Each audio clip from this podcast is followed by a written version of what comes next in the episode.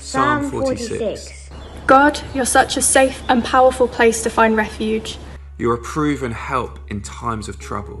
More than enough and always available whenever I need you. So we will never fear, even if every structure of support were to crumble away. We will not fear, even when the earth shakes and quakes, moving mountains and casting them into the sea. For the raging roar of stormy winds and crashing waves cannot erode our faith in you. Pause in His presence.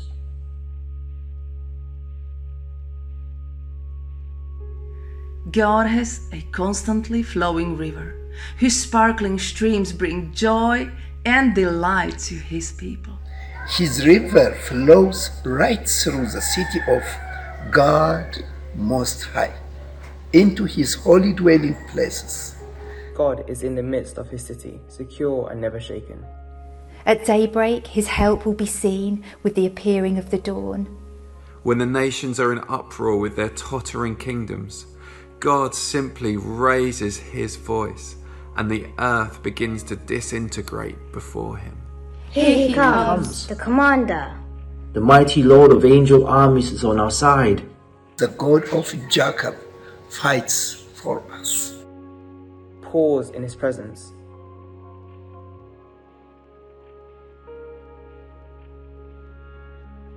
Everyone, look. Everyone, look. Everyone, look. Come and see the breathtaking wonders of our God, for he brings both ruin and revival. He's the one who makes conflicts end throughout the earth, breaking and burning every weapon of war. Surrender your anxiety. Surrender your anxiety. Surrender your anxiety. Be silent and stop your striving. You will see that I am God.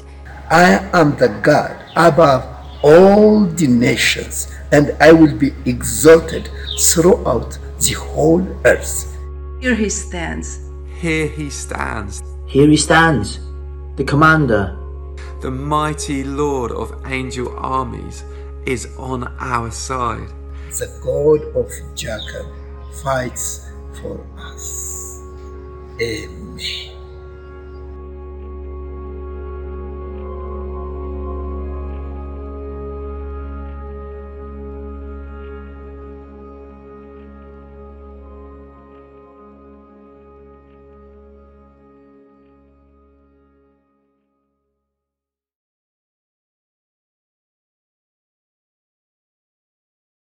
That is an amazing psalm. Amen. Psalm 46.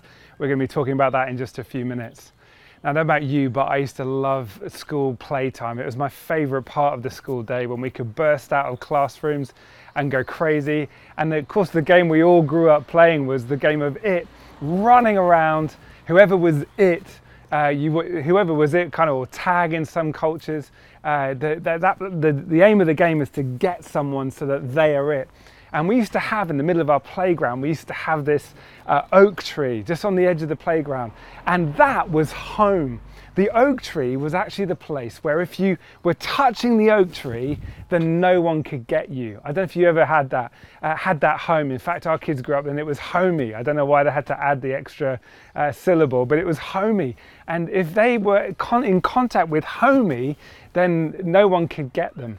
You see, uh, we play these games, but actually they play on really ancient kind of uh, insecurities, really. Those insecurities are, uh, they, they, they're brought out of kind of the fear of being got, of our enemies getting us. Uh, thinking back to the playground kind of setting, uh, we, we, we play a game, but actually some of the games we play are not that clever. In fact, when we get bullied, imagine the scene that a child is getting bullied by some monster who's always nasty them through the day. But, but when the child gets to their mum or their dad at the school gate, they wrap their, uh, imagine that, just wrapping their arms around the, the strong leg of their mum or dad. And when they're with mum or dad or the person who's picked them up, they are safe. In fact, they're home. And the bully isn't so bold anymore when mum or dad are around. I want to talk to you today about finding the place where our hearts are home. We have a place that we can call home. I wonder if you are aware of the place where your heart finds a place of security. Now, home is a place where we can do this. We can kind of shut the door and we can feel secure. It's locked. Whatever's happening outside actually uh, changes in its complexion because we are home, because we are safe. I wonder if we recognize, maybe we, we see this in films and, and what we watch on TV, we can see actually as we go into our home, my home, we can see that on movies that we watch and in battle scenes, of famous scenes, we see that actually the aim is to hide away from the enemy because we have a really powerful enemy that's against us. And great scenes in Star Wars or Narnia or other scenes, the, when the enemy is attacking, actually there are times where you need to know where the safe place is to hide. I've got memories of Star Wars actually, when, uh, when the stormtroopers are in Return the Jedi, and actually the aim is to hide away from the stormtroopers who are trying to take life and trying to destroy. I want to encourage you today as we're thinking at the beginning of this season about what it means to learn how to pray. I, I, want to encourage you and I together to consider what it means to pause and find our hearts home. This is where I find a place to pause. This is where I find my heart's home. And I'll explain to you what I mean. So, probably like you, I'm a, an activist. I want to be effective with my days. I want to go and do things. I want to be involved in changing the world. But here is the place where I'm learning and I'm still learning and I'm praying all the time, Lord, please teach me how to pray. And as you know, during the month of May, we're looking at the acronym that Pete Greig from 24 7 encourages us to consider, and that is P R A Y. And the first for pray, the first thing is to pause, to stop. This is where I'm learning to stop. It's not even the most comfortable chair in the house, it's just a corner of a room. But it's a place where before anything else happens in the day, I just take a minute or two to stop. And I want to encourage you to find that place. You see, Psalm 46 encourages us in verse 10 to be still and to know that He's God. But it's in the context of raging battles. In fact, in verse 1, this is what uh, the psalm says. This is in the New Living Translation. God is our refuge and strength, always ready to help in times of trouble. God is our refuge. Now, this is a psalm that's kind of about Zion, about the city of Jerusalem, but, but Jerusalem is not Israel's hiding place. Actually, the Lord is the fortress. So we will not fear when earthquakes come and the mountains crumble into the sea. Let the oceans roar and foam. Let the mountains tremble. Then he goes on to say in verse 7 The Lord of heaven's armies is here among us. The God of Israel is our fortress, He's our home. This psalm is brilliant because it, it's like pointing to God. He's our home, He's our safe place. In our prayer lives, we must learn to begin in the hiding place of knowing that God is our fortress. And that's my prayer for you that you'd understand that before we start doing loads of stuff, before we pray loads of powerful prayers, the most powerful and significant thing we can begin to do is nothing. So the voice of the psalmist says, Here's God, He's amazing. He causes the nations to tremble. In fact, He destroys the instruments of battle. He's that powerful. He stops the nations being at war. He's an awesome, powerful God. And then in verse 10 is the voice I want to focus on the voice of God. God, in verse 10, powerfully, his voice booms in two directions. And he says this, and these might be familiar words with us. He says, Be still and know that I am God. I will be honored by every nation. I will be honored throughout the world. God speaks. He interrupts the psalmist and he says, Be still. He says, actually, the Hebrew, the Hebrew word is rafah, which actually means to sink or to stop, to cease. It's like a, a, a, bird that's been flapping its wings, allowing the wings to fall down its side. Be still. Stop flapping. Stop fighting. Stop. Let your hands be emptied. This is the invitation and instruction of the Lord. Be still. Stop. Do nothing. And know and acknowledge that I am God. That's what the Lord says to Israel be still, stop. But also, and I love this, also the word of the Lord is to the enemies. Because a bit like us being like children, wrapping our arms around the leg of our Heavenly Father, when we're with Him, we're safe. When we're in Him as a fortress, we're safe. And so the, the Lord uh, speaks our, over our enemies, the bullies, and He says, Be still and know that I am God. He says, I will be honored by every nation.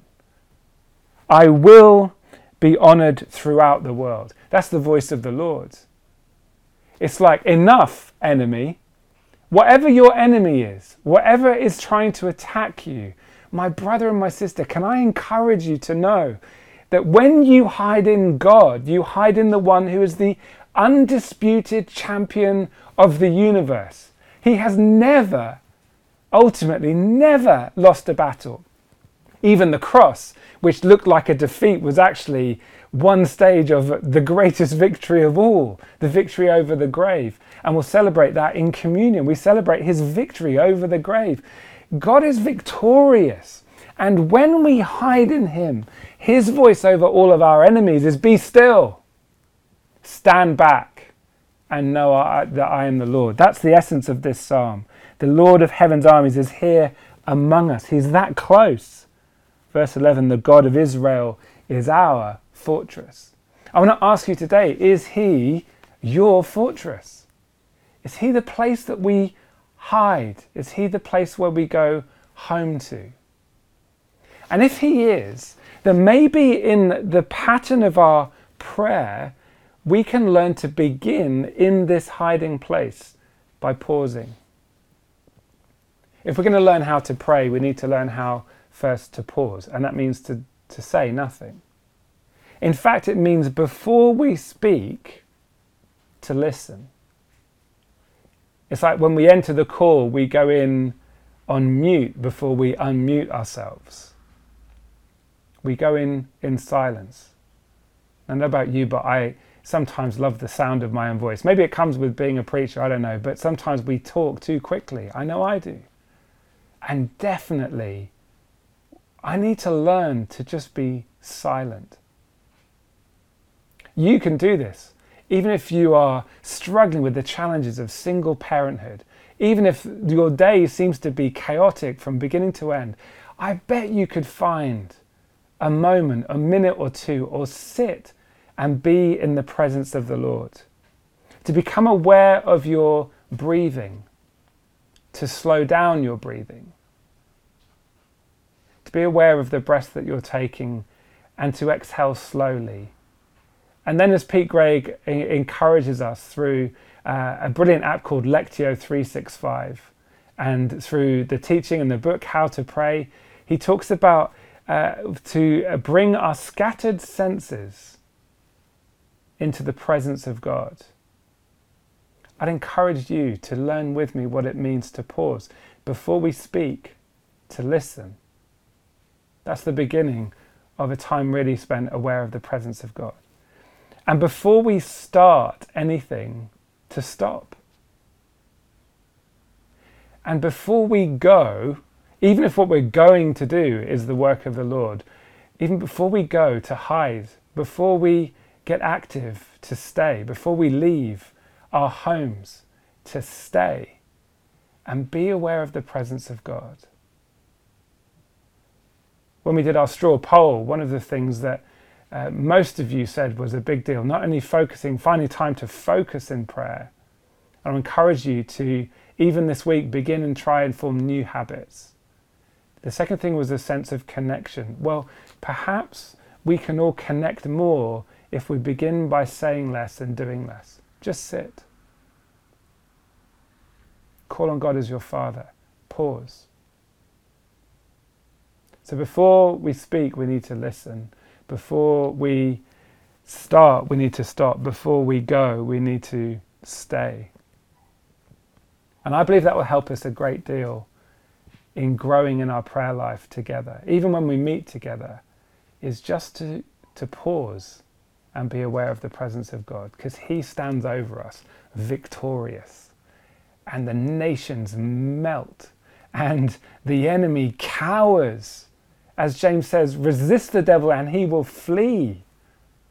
He will flee when you're standing and aware and hiding in the presence of God.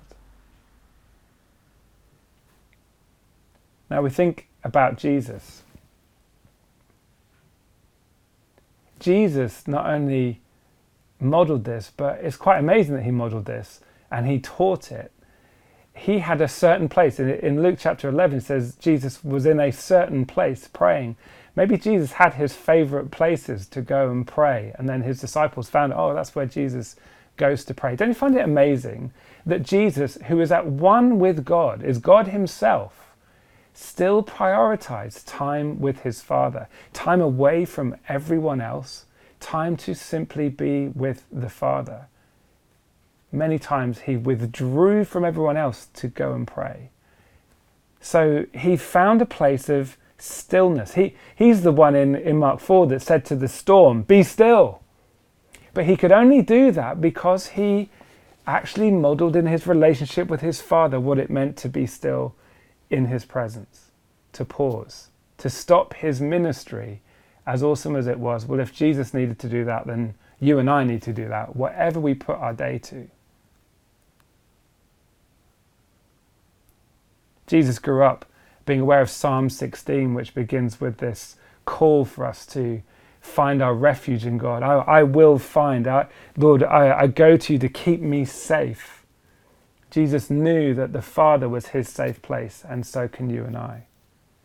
Now, in Matthew chapter 6, there's uh, this teaching in the Sermon on the Mount that Jesus starts talking about prayer. And he makes the point that the Pharisees are in the marketplace with their elaborate prayers. They're kind of like uh, the, the I don't know, they're, they're the ones with the biggest hits on the internet in terms of their prayer. Everyone knows they pray amazing prayers. And Jesus says, No, for you, when you pray, go into a prayer closet. Now, for the, the Greeks, and actually in the Greek, it's described as like a storeroom or a kind of a closet, a room, as we might understand the, the room under the stairs. And perhaps there is some truth in that. But for the, the, the Jewish people, they might remember the rabbinical tradition of the talit. The talit was actually a shawl that was um, worn by those who were devout in their faith and trust in the Lord. And uh, they have uh, tassels on the end of them. And, uh, and the, these special kind of shawls were to be, uh, were called the talit. And maybe for some, when they heard Jesus talk about when you pray, go into your talit, maybe they thought, and maybe this was a practice that they'd seen. He says, talked about bringing the shawl over their head. In other words, shutting the outside world out, pausing of saying anything, and bringing themselves into a hidden place where it's them with Father God. That reminds me, and I'll finish with this story, that reminds me of a lady called Susanna. You might not have heard her name before, you might not have heard of her before, but she was quite a remarkable woman. In, if you'd been going past her, the rectory in Epworth between 1700 and 1720, if you looked in the kitchen door, you might have seen quite a strange scene. You might have seen 10 kids running around, some of them being homeschooled. Even the girls, the daughters, were homeschooled. And you might see in the corner of the kitchen Susanna with her apron over her head. Now, uh, her husband was a rector, not a very good one by most accounts, um, and, and yet she was bringing her children up as best she could to study the scriptures and to love God and to worship. But every child knew that when mum had her apron over her head to leave her alone. Amazing woman. She prayed, a warrior of prayer. Guess what? Two of her children, you will recognize their name, John and Charles. You see, Susanna was Susanna Wesley. And two of those children that learned how to pray by watching her pray were John and Charles Wesley. Rarely have any people had the same kind of impact as they have had on the whole of the Christian faith and its expression in the Western world and beyond. John and Charles Wesley grew up with a mum who knew what it meant to pause and to cut away from all the chaos around. I pray that you and I would learn something about this more. Being activist and missional and wanting to change the world, all that stuff is really good. Let's go on, let's let's transform communities with the love of God. We've got there's so much hurt and help that is so much hurt that needs healing, so much help that is needed in our world, in our society. There's so much for us to do, friends. So much God wants to do through us, church. But perhaps the most effective thing that we can do in this lockdown season and even beyond that is ask the Lord, teach me how to pray. And then in Him learning, recognize the importance of pausing. Before, and we'll talk about this next time, rejoice and reflect. Before we ask Him anything, and before we learn what it means to yield, the P stands for pause. Perhaps you and I can learn what it means in new ways, to new depths, to pause in the presence of our victorious God. So before we finish and pray, I want to invite you to consider where your heart's home is. If you're watching this, it doesn't matter where you are, anywhere in the world, it doesn't matter what you've done, whatever shame kind of wars within you, whatever insecurities you struggle with in the past, I want to encourage you in this moment I want to invite you, as Jesus invites you, to find your home in God, who is the, the strong place, the fortress, the place where you can know for eternity that you're safe. And all you need to do that is simply accept the invitation. You don't even need to do a lot, you just need to say yes to the God who invites you to find your home in Him. And in a moment, I'm going to invite you and lead you in a prayer. And this prayer is a, is a simple way of saying yes to Jesus. If you've never done this before, then please join me in a simple prayer. Dear God, I thank you for the invitation you give me today. I'm sorry for wandering and fighting in my own strength. And in this moment, I give my life to you. I choose to follow you and ask you to teach me your ways. May I find my home in you today and always, because Jesus died and rose again for me. Lord, make heaven my home. In Jesus' name. Amen. Now, if you prayed that prayer, I'd love for you to do something really simple, and that is to send us an email. It's the safest and best way for us to do this. And by emailing us, one of our ministry team will gently contact you and help you along the next stage of your journey. The email address is prayer at wellspring-church.org. Please do give us an email and we'd love to contact you and to help you along your journey. And as for the rest of us, Perhaps we can finish with a simple prayer, asking the Lord Jesus to teach us how to pray. So, Father, thank you for teaching us as a church family. Thank you for teaching me and inviting me to learn more of what it means to pray. And Lord, our desire today is that we would learn to pause.